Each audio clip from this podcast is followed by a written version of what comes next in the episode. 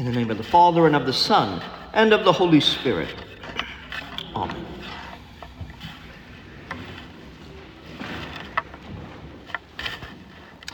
When we talk with others about our Christian lives, the walk that we're having with our Lord, one of the temptations that we tend to fall into is to, well, for lack of a better term, we sugarcoat it.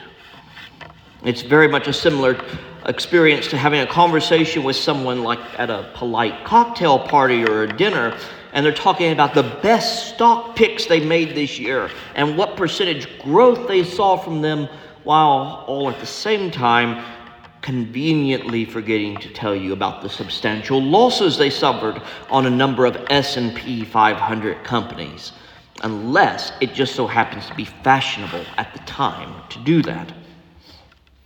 We want to convey both to others out there and perhaps even to ourselves that everything is just fine. I don't have a doubt in the world about God and His love, and I know that everything every day is going to be all right because, after all, St. Paul says in Romans 8 that all things work together for good. So even if things seem dark and dreary, everything is going to be okay. That's what I like to call facade Christianity. It's not genuine Christianity because it sometimes tells lies rather than admitting the truth. The veneer of our soul is painted with a perfect smile, and we can't let anyone know the true doubts, the fears, and concerns that we have about the world falling apart around us because, and I'm going to speak for myself, because sometimes I just don't want everyone to think that there's something wrong with me. Everyone else seems confident in God. Everyone else seems to experience the love of Jesus. Why not me?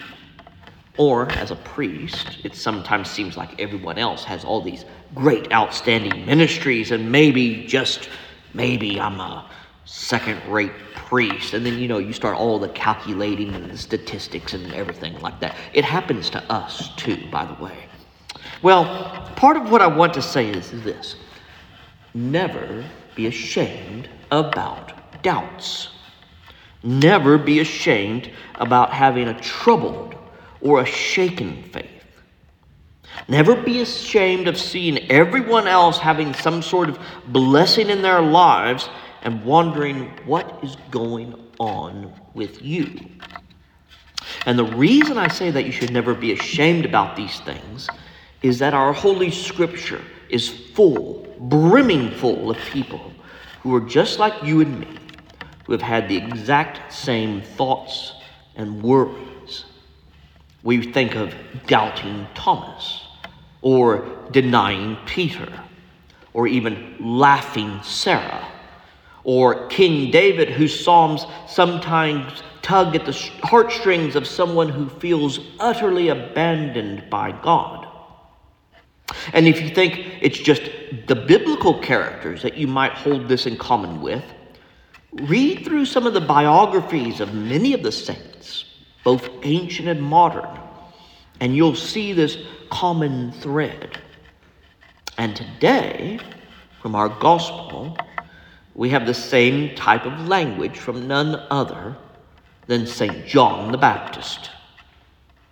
John was the forerunner, the herald who announced to the Jews that the time had arrived for the appearing of the Messiah. Prior to this, the prophecies that had been recorded looked forward to the coming of the Messiah at a future event, but John instead said not to look forward for a time to come, but look now. And depending on which accounts you read in the gospel, John eventually got into quite a bit of trouble with authorities for talking about the difference between a good marriage and an illicit marriage.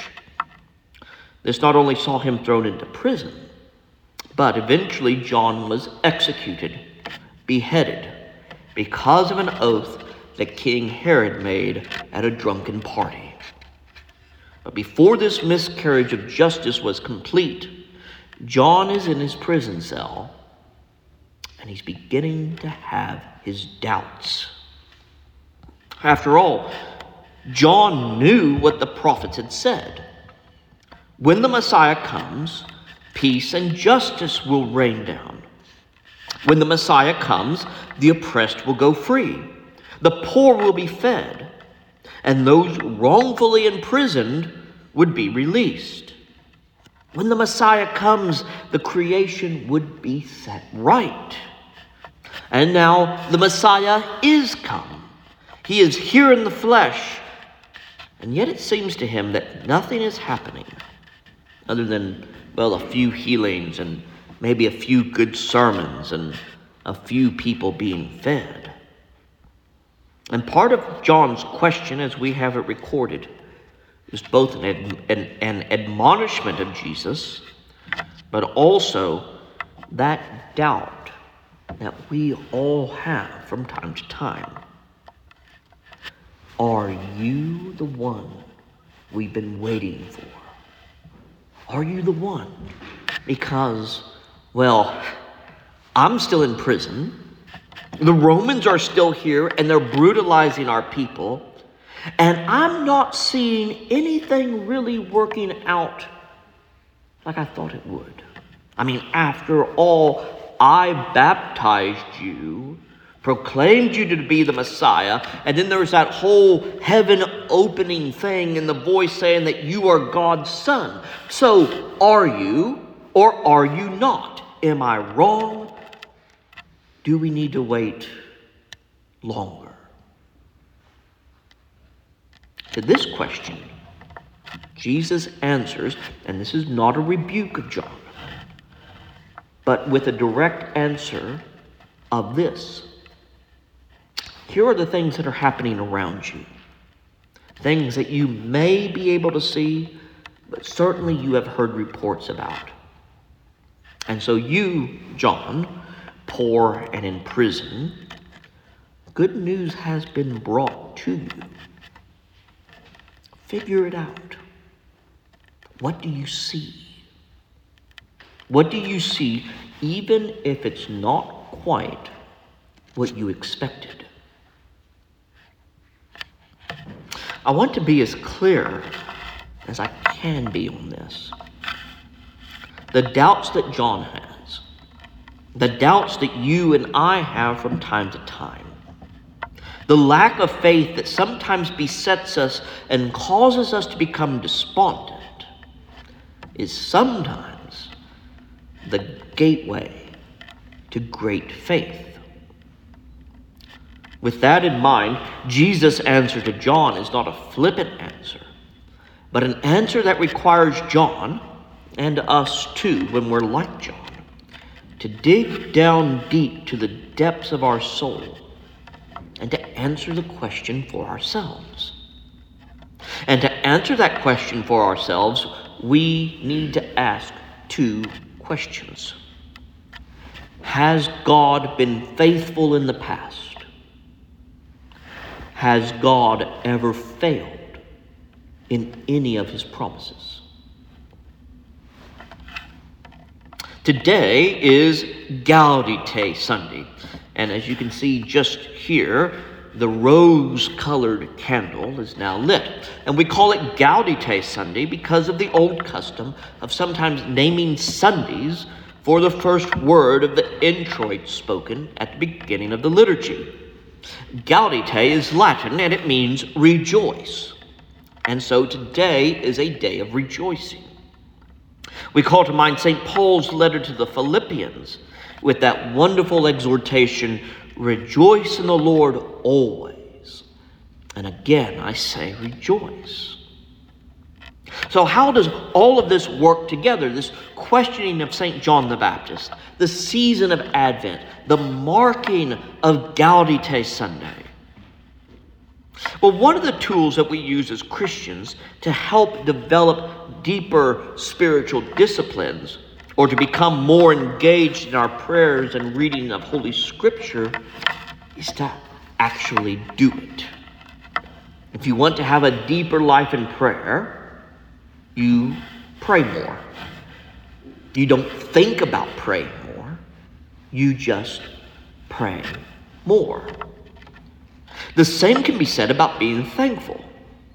You practice becoming more thankful by expressing your thanks, calling to mind the blessings that you have received from the food on the table, to maybe the job that you have, all the way to the life that you have been given itself.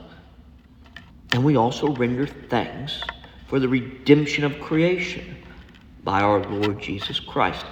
And I know I say this often and over and over. That's why we call this the Eucharist, the great thanksgiving. We are here for no other reason today than to recall and to give thanks. And in the same way, when we have these doubts, these questions about what God is doing, what my role is in it, what the church's role is we take a step back and remember, both in our lives, the lives of the saints, the lives of the characters in the Bible, we recall all the faithfulness of God. And that sometimes the way that God operates in this world is not what we expect. Sometimes it is even the last thing we expect. Jesus sending this message to John about all that is happening is to help remind John of the words of all the prophets who foretold of the Messiah's reign. Jesus is showing John that it is so, even though it may not be exactly what John had expected or anticipated. When we find ourselves in John's place and asking these same questions, our first response is to recount the promises and see how they line up. And once we have done that, we will certainly rejoice in what we have come to understand about the faithfulness of God. Gaudete. Rejoice in the Lord always. And again I say, rejoice. In the name of the Father, and of the Son, and of the Holy Spirit. Amen.